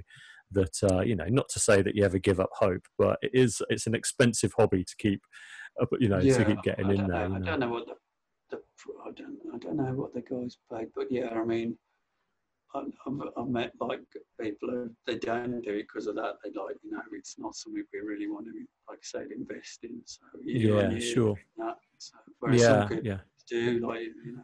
yeah. But then when I left, like they they had when I looked at their website, they'd won lots of Design Week awards. Like Yeah. since I Like, Yeah. You know, I, I just The minute you left, they started winning Yeah. loads of design awards. they, they seem to have really gone into that. You know, they do it every year, and you know, Yeah. they've. Uh, they, you know, sort of focused. Well, I that. think that's um, yeah, it, it does. But then you, you know, in a way, you're, you know, there's a part of you that's then designing for designers when maybe it's not necessary uh, to be doing that. You know, there is, uh, there is they are, like Stu was saying that, like you know, I mean, there's different types of awards, isn't there? Like design effectiveness. yeah, but, but but I think with all of those new awards um, uh, coming in, or say not new, but like it's certainly being a lot more of them now. I feel like that does dilute things slightly, and the D&AD today doesn't feel like it did when we were at college 20 years ago. Because like 20 years ago, it was like the holy grail was one day to think that that might be a thing. Whereas now, not to take anything away from D&AD because they have amazing work, I do feel it feels a little bit more like industry for industry patting on each patting each other on the back rather than um, you know this kind of open creative. Maybe i'm just bitter obviously but you know I don't know, but like, yeah, I suppose like as well with the designs changed, isn't it? I mean, they did D&AD used to have like categories. Now you have so many different things. Like, Oh yeah, you got. It used to be like, here's five things. Where do you fall? Now you look Yeah. at the entry list, and there's like each category has subcategories that has subcategories, and like you know, and the thing you're doing probably crosses over into two or three of those. So you may end up paying four or five times to enter that one year. You know, so. Yeah, but who- who knows? yeah, I do. I do. It's worth doing it if you feel like you've got a, a piece of work that, that could go forward. Um, but then uh, I guess it's just a personal goal rather than than a, uh, a sort of you know if it's on your shelf does anyone care any of your clients Yeah. care that you've got one of those you know it's it's it's sort of more for yourself isn't it but um Mhm. yeah But, so um, uh I think that was like area that was like they'd got that like you know it was like they could see it as like an something we'd done that was like suited to that like Mm. you know like Yeah. Like, yeah but it even just getting to go like that and be involved Yeah. like you said you know it's it's a, it's a buzz to go to those awards things and you know Yeah. there's a chance you might win but you know you do, it doesn't matter if you don't because you've got you've got to go and and get involved with the whole event so yeah i think that's cool that's cool so Mm. I mean, um, apart, apart from like, I don't know, what you were saying other things. I've- I mean, in Thailand out here, like, you know, I've done like, you know, you do like nice resort location shoots and things like that. Mhm. You know, they've been quite nice. You get to see like. Well, you might, mate. You might get to go to nice resorts and beach parties and all Well, that like, stuff. But Yeah, before, like, yeah, it was not now, but uh, but, uh, back then when I was doing that, it was cool to do that Yeah. as well. You get it's a good way to see to get around and see the place like, as well. yeah, sure, sure. It Must be It's tough living in a re- yeah, yeah, we're doing photo shoots in yeah. It's a tough, it's a tough life to have gorgeous weather all the time. I, I, uh, I know, you know, you, you being from the Warsaw area, you're used to kind of a more sort of rainy, smog sort of environment. Yeah. so uh, yeah, I guess you come back occasionally and get your fix, but then uh, then it's back to getting your tan on. Oh, yeah, Um, so yeah, so I mean, we've kind of talked about what you're doing now, but um, you know, what what do you see yourself going next? I guess you know, like we were saying about staying in in your current role uh, is sort of part of Well, working I- abroad is maintaining that.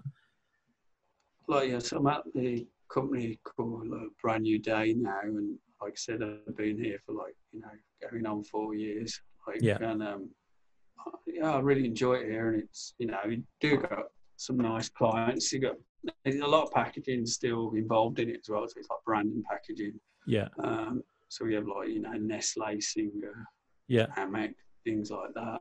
okay, Um, so yeah, I, I mean, with the things at the moment as well, it's just like taking things day by day, really. Yeah. Yeah, exactly. Yeah, there's there's no point in in thinking about rocking the boat just yet. I mean, like you know, just from personal experience. I mean, my work kind of goes from being super busy one day to literally nothing the next day, and like you know, it's it is completely crazy how it sort of ebbs and flows like that. Um, but you know, I think that's all just responding to the, the sort of the pandemic and clients being careful with their budgets and people being furloughed and all that stuff. I think until that changes, um, you know, it's hard to make any plans for the for the future. But you know, maybe one day you'll, you'll come back to the UK and you can live with me again. There's always a room for you, Ian. There's always a room for you and the family. You can always come and stay. I But, don't know, yeah. mate. Yeah, it's. I mean, even before like, um, you know, the code and that is quite hard for guys like me to do that. You know, Mhm. when you get in reverse, you got, Yeah, you know, so you've got to come back with the UK anyway. You've got to have the job lined up first and have Yeah. been in that job for like six months, and then Yeah, before you sure. apply for a visa and all that. So it makes it very tough for like expats like me to bring to return. Yeah, yeah, yeah. And in this situation, I think like must be yeah people like me very nervous. Like you know if they're Yeah. you know with family abroad and they don't know what's going to happen with work and if they have to come back to the UK and yeah. not um, yeah it's a bit tough on people. I think. I like, guess it's a constant uh, possibility that, that that sort of pops up and you know becomes an issue. But at the same time, you can't live your life checking the news every day. You gotta you gotta try and enjoy it at the same time, haven't you? So yeah, it's- it's- I guess if it happens, it happens, Yeah. and then you just deal with it, you know. Um, but yeah, I know that uh, you know myself included. We do miss you over here, but at the same time, you know, I You're think, over- yeah, uh, yeah. But like then again, I, I mean, I it's been such a while since they're like my memories of being there, mate. Are like you said when we were all going out and like you know when you you hadn't you know you weren't married when I left. I don't think so. I don't suppose if I came back, it, you know, it's, no, none of us. are it's a different. Yeah, it is. It is a different. Um, you know, I mean, the thing is, uh, you know, the the kind of the family rule around here is that you know if you don't live within half a mile, I'm unlikely to see you for like years anyway. So whether you're in, I mean, you could just as easily be in Warsaw now, and it would, you know, we probably would have seen each other less. So you know what it's like, like we're saying, routine and all that stuff. But um, but yeah, it's it's good to see you anyway. Um, so so I guess uh, you know, moving on to the next question, which is, uh, do you have any advice for anyone starting in the industry, and maybe something you would have liked to know before you started, to have known before you started? Well, I think I'd echo what like the guys before it saying, like you know, like John and Stu were saying, like um, um, um you know, um, like they they focus like the focus is on the concept first, like John's saying. I mean, Yeah. we, we've been working with a couple of interns. Like we, we do take on interns, like in, you know, to, and we've had a couple of people in are like they're literally just like starting out, like the the, the Hmm. very you know back me when I was like Yeah, you know, at the beginning. yeah, And I, I think the advice is I'd, I'd say like keep your drawing skills up. Like you know, you've had you know people look at like graphic design like yeah, it is Adobe. You know, it is you know people. I think there's a tendency for people to look at the Yeah. graphic design just think yeah Adobe Photoshop. You know. And, yeah, sure. But I guess So- that's like you were saying earlier about you know keeping those fundamental uh, uh, things to the forefront. You know, like you said about remembering about how uh, to do paste up and uh, and and all the old, old style of doing things. Keeping up your drawings equally is important, isn't it? So that you're not just relying on your Mac all the time. yeah, like you know, we, we had one intern in, and she was like, I, you know, I feel like I'm being restricted because I don't really know how to use Adobe Illustrator. I don't, I, you know, I can't make my idea, and I'm like, Mm. well, you need to like don't spend loads of time on the computer trying to like do something that might not even work anyway, and you're Yeah. being restricted by the tools that you, you're still Mhm. learning. Like, you know, Yeah. draw draw it all out, plan it all out on paper. You Yeah. know, concepts like if you you know when we're doing branding, you know, it's sort of like you know create almost like create the presentation in your head, like you know from you know how you're going to present this to your client. You know. Yeah.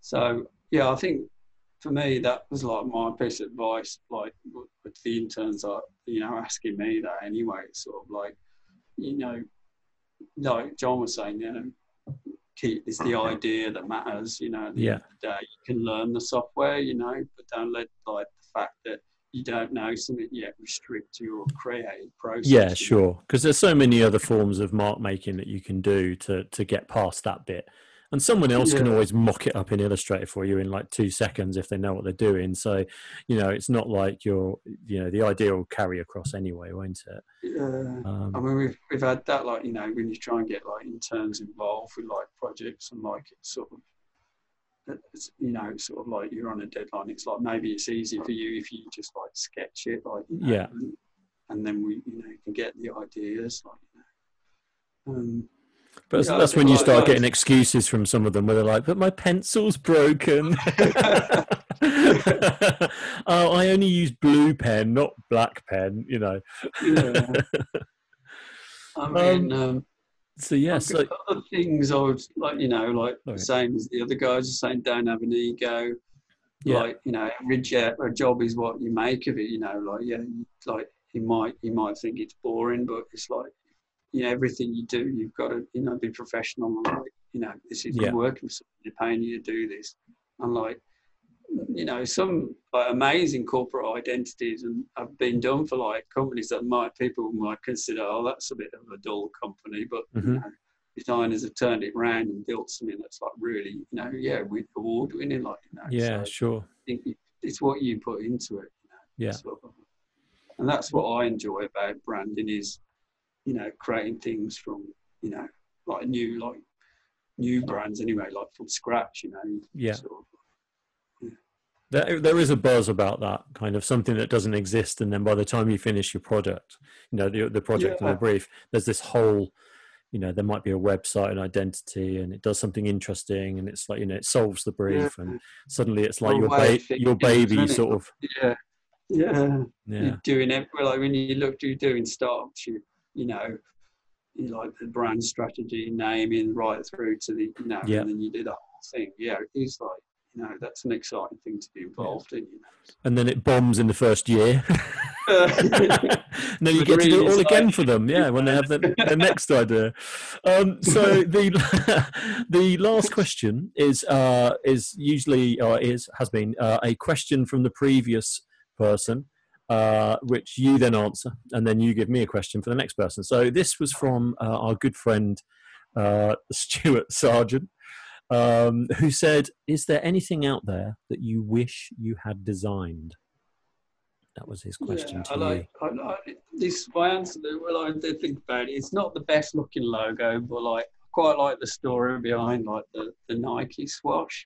you Yeah. know, where it's the, you know, it was designed in the 70s by the student designer again. And I think she got like, I was doing my research, she got research, she got paid $35 for it when she created it, like Yeah. in the 70s.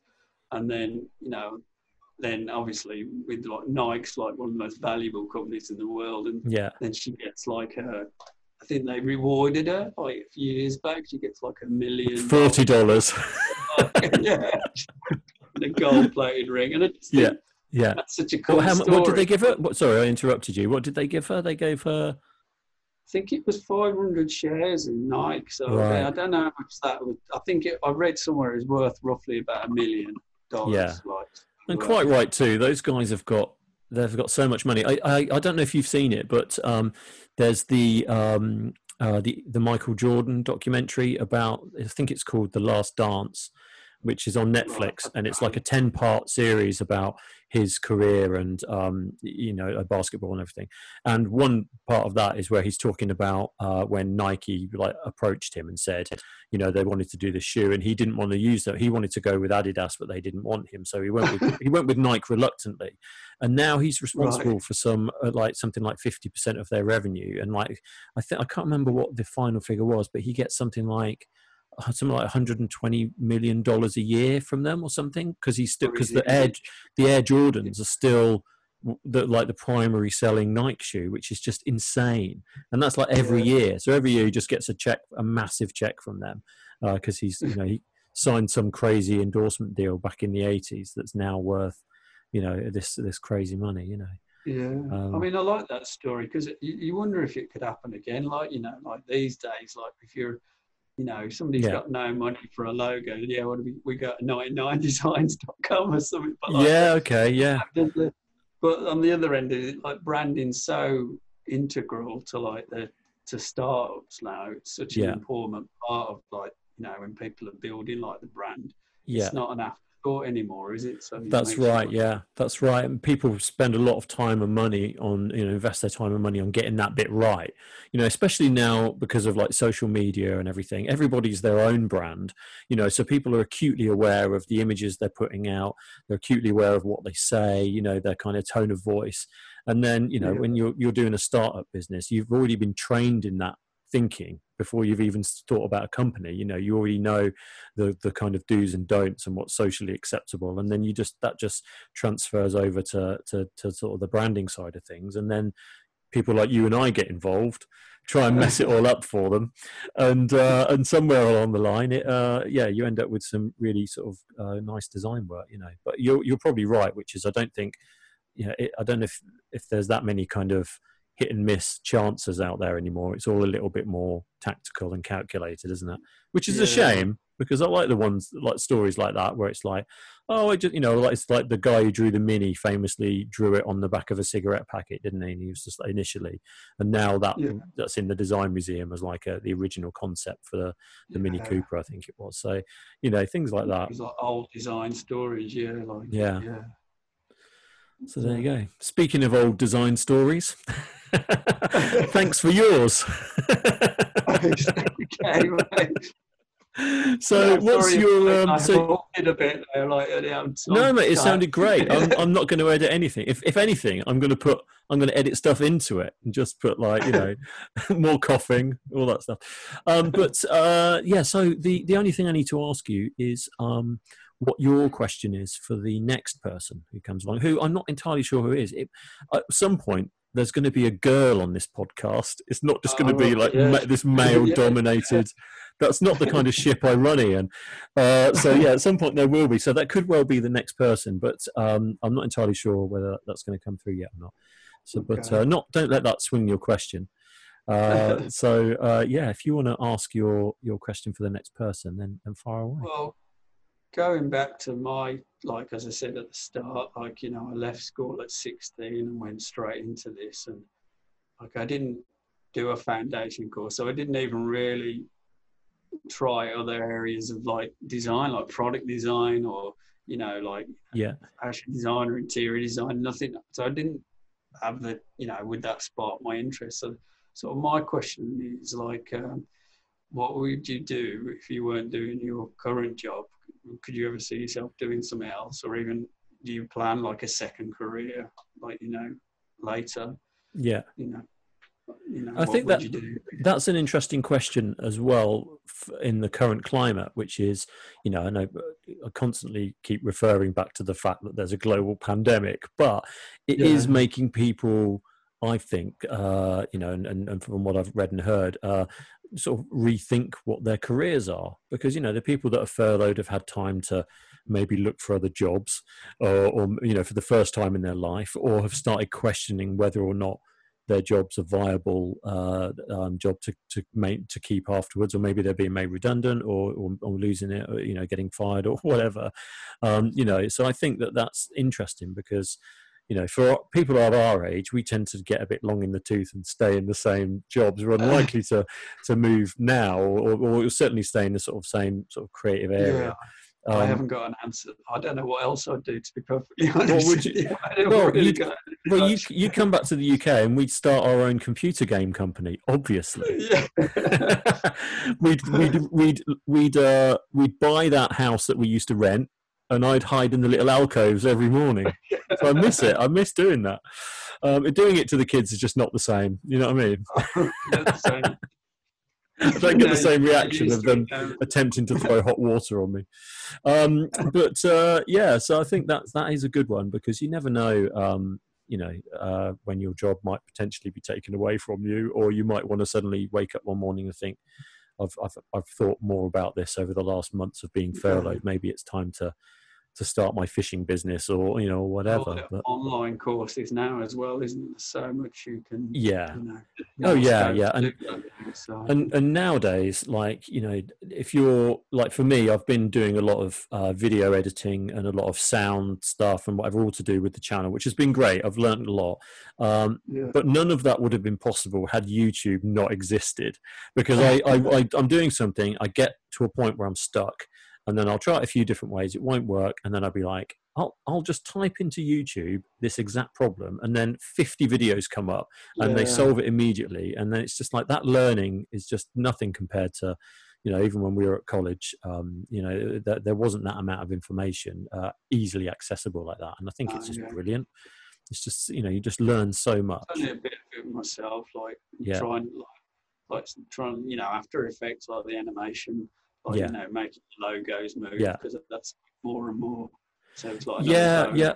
Yeah, I've the been doing the same. I've been. I th- I'm finding now that um, at the tail end of projects, when it's just like a kind of an identity and all the kind of traditional business cards, letterheads, etc., there's this whole other um, sort of avenue opening up of, of moving image, uh, especially with like web promotion work and and aside from websites, but like you say, like animations as well, um, Yeah. which is just becoming like a staple part of um of, the, the branding now you know whereas before it would have been a harder thing to kind of you know for me to do Yeah. certainly and yourself to do but you'd have to get a specialist to come in and do it. But now you can sit and learn after effects. You can sit and uh, do things in premiere and and the timeline in photoshop allows you to do so much you know um of that Yeah. that, that suddenly uh people who shouldn't be able to animate suddenly can. So watch out world. Uh, actually i've been enjoying that part of it. I've been i must say that, I, that that's something that I, I always liked as a kid again you know like you were saying about compute being designing for computer games i always thought it'd be cool to do like a an animation for something one day but then i Yeah. realized that the idea of sitting in a room and just you know turning pages and drawing the next frame and turning pages and drawing the next you know that just seemed like uh, it was slightly not quite what i wanted to do but now like you, you sit and watch a youtube video and by the end of it you know how to put together a basic animation for something and it, you know, yeah. I think that is really cool program like After Effects. I mean, it's amazing. Like you know, it's like like say you can. It's so so in depth, isn't it? So Yeah. But what I like about it is is it is in depth, but also if you just gloss off the the top of it, you know, you can do some nice things. Even if you just do the basic things, it's just some simple animation, or you know, you want a fireball to come out of the middle of your logo for whatever reason, then you can do that pretty easily. You know. Uh, Yeah. But then, if you want it to be this 3D VR experience, you're probably going to need to spend a bit more time watching YouTube yeah, channels. You need the power as well, the machine to do it as well. You Yeah. You need like Yeah. high end stuff to do. but th- but that's something that also has improved in our lifetime well our career lifetime is that i can remember being at college and like having a zip drive that had like a hundred meg on it Oh, and God, yeah, it would just you know and some of those photoshop files would be mad would fill that al- alone you know so yeah SyQuest drives with 35 megabytes, I think. Yeah. And they were And they cheap, like, what- yeah the zip drives were like 100 quid the discs were like 20 quid each you know and when you're at college like that's an expensive uh it's an expensive bit of kit to be carrying around you know It's been exciting, like seeing that progress. Like you know, when you're Hmm. working at that, and you, you, you, you, work, you know, you're constantly having to keep up with it all the time. Like, yeah but that is a fun yeah it is interesting it's a fun part as well because i like i like the fact that like my watch is like something like a thousand times more powerful than the first mac i ever bought you know it's just completely bananas but i like you know i like the way that that moves i also like the fact that we can do this now you know we can record uh, a podcast we can do the video uh, you know and you're you're in another country and the quality is you know i mean it's it's it's getting better all But the time noticeable, Um, like compared to when I first came out here. Like Yeah. I remember, like first came here, like my mum and dad would have to like use like phone cards to call me up. you Yeah, know, they didn't yeah. have the Skype. that, that was the- same when I was in Cambodia. I couldn't, you know, we had to get phone cards um, to to call back, and and you could Skype, but it wasn't it wasn't very No. good. And, and whereas now, like this connect, I mean, you could easily be in the next room. Do you know what I mean? It's like the, the, the connection's been really good. So what would be great now is if you just walked in and this was all a big elaborate surprise. Um, yeah, no, uh, it, it's been really good. And um, so uh, why? Well, what I guess we should probably just sort of wrap it up really, rather than rambling. Um, so uh, yeah, so where can people see your work and, and, and what you're doing? Oh right, yeah. So I mean, this is I'll the bit where you get to promo I'll yourself now. Links. I mean, I, I you know, I've got the you know the brand new days website. so, Yeah, I'll stick the links in the descriptor and everything Yeah. anyway. in there, what we do, you know, what we do there. and Yeah. You can see the new work that we're doing out Yeah, here. Okay, Um, great. yeah, some of my older, yeah, I have got a site with some of my other bits on it. But, Ah, don't worry uh, about that. No, no, it's fine. Yeah, but, uh, yeah. Look, You no one wants to see your creative ideas, Ian. but, uh, let's just yeah, stick to the let's just stick to the business, yeah. Stick to the business side of things. I made a hat that's also a shoe, you know. Um, but seriously though, uh, thanks for um, for coming on the podcast. No, it's enjoyed and it's it, been yeah, brilliant it's to catch up with you. yeah, yeah. It's interesting, like you, because you, you know, when you you don't go over it until you do something like this, and you, Yeah, you forget so much, like you know. It's yeah, like, yeah, sure, yeah, and and also like, uh, so, you know, I've known you for a long time, and and the same with like the the guys I've, I've spoke to before on this, and there's loads of things that I didn't know, you know, about you guys. We know we've never really sort of spoken about it, you know, partly because you're probably there at the time and uh, to a certain degree, but like like with Stuart, uh, there's a whole big part of like his career that I, you know, is is. Uh, um, education stuff I didn't know about, and you know, it's just it's really interesting. So uh, I do appreciate you coming on and telling the world, mate. This is going to be on the internet. This is going to be on the internet forever. uh, don't worry, it's just going to be on the internet forever. So whenever you, when if, as we get older, my, my idea is it, I'm sort of pretending they're interviews, but actually what they are is they're like records of memory. So that when we're all older and don't remember anything, and like we've got Alzheimer's and God knows what else, you'll be able to go back to the site and be like, "Oh, it's me as a young man," and then you tell it, narrating your history. I like that idea. That idea. Yeah, Um, yeah, I'm, I'm a bit nervous about watching this back, though. I'll be honest. so, Don't, uh, don't worry, mate. When I when I finished, you'll be wearing a top hat and tails, uh, and you'll be in some some nudie bar. Um, but uh, but seriously though, it has been really good to to catch up with you, and um, yeah, yeah, hopefully we'll we'll do it again. This isn't the end. This is just the start. From now on, whenever I speak to anyone, I always record it and attempt to, and put it on YouTube. That's it now. It's just a it's just a content machine. you know. But um, but yeah, I do really appreciate it, and I know um, yeah, there, there were a few people that are interested in what you've been up to. So um, Okay, Yeah, well, been good to cool, see you, mate. Yeah, I'll catch you later. Yeah, great. Cheers, Cheers, mate. And there you have it. So uh, thanks for listening. And if you haven't subscribed already, then please do. The YouTube and Apple podcasts are both free and it helps me grow the channel. The links are in the descriptor below. So like, subscribe, blah, blah, blah, blah, blah. Now, as always, be good, stay safe, and be kind to one another.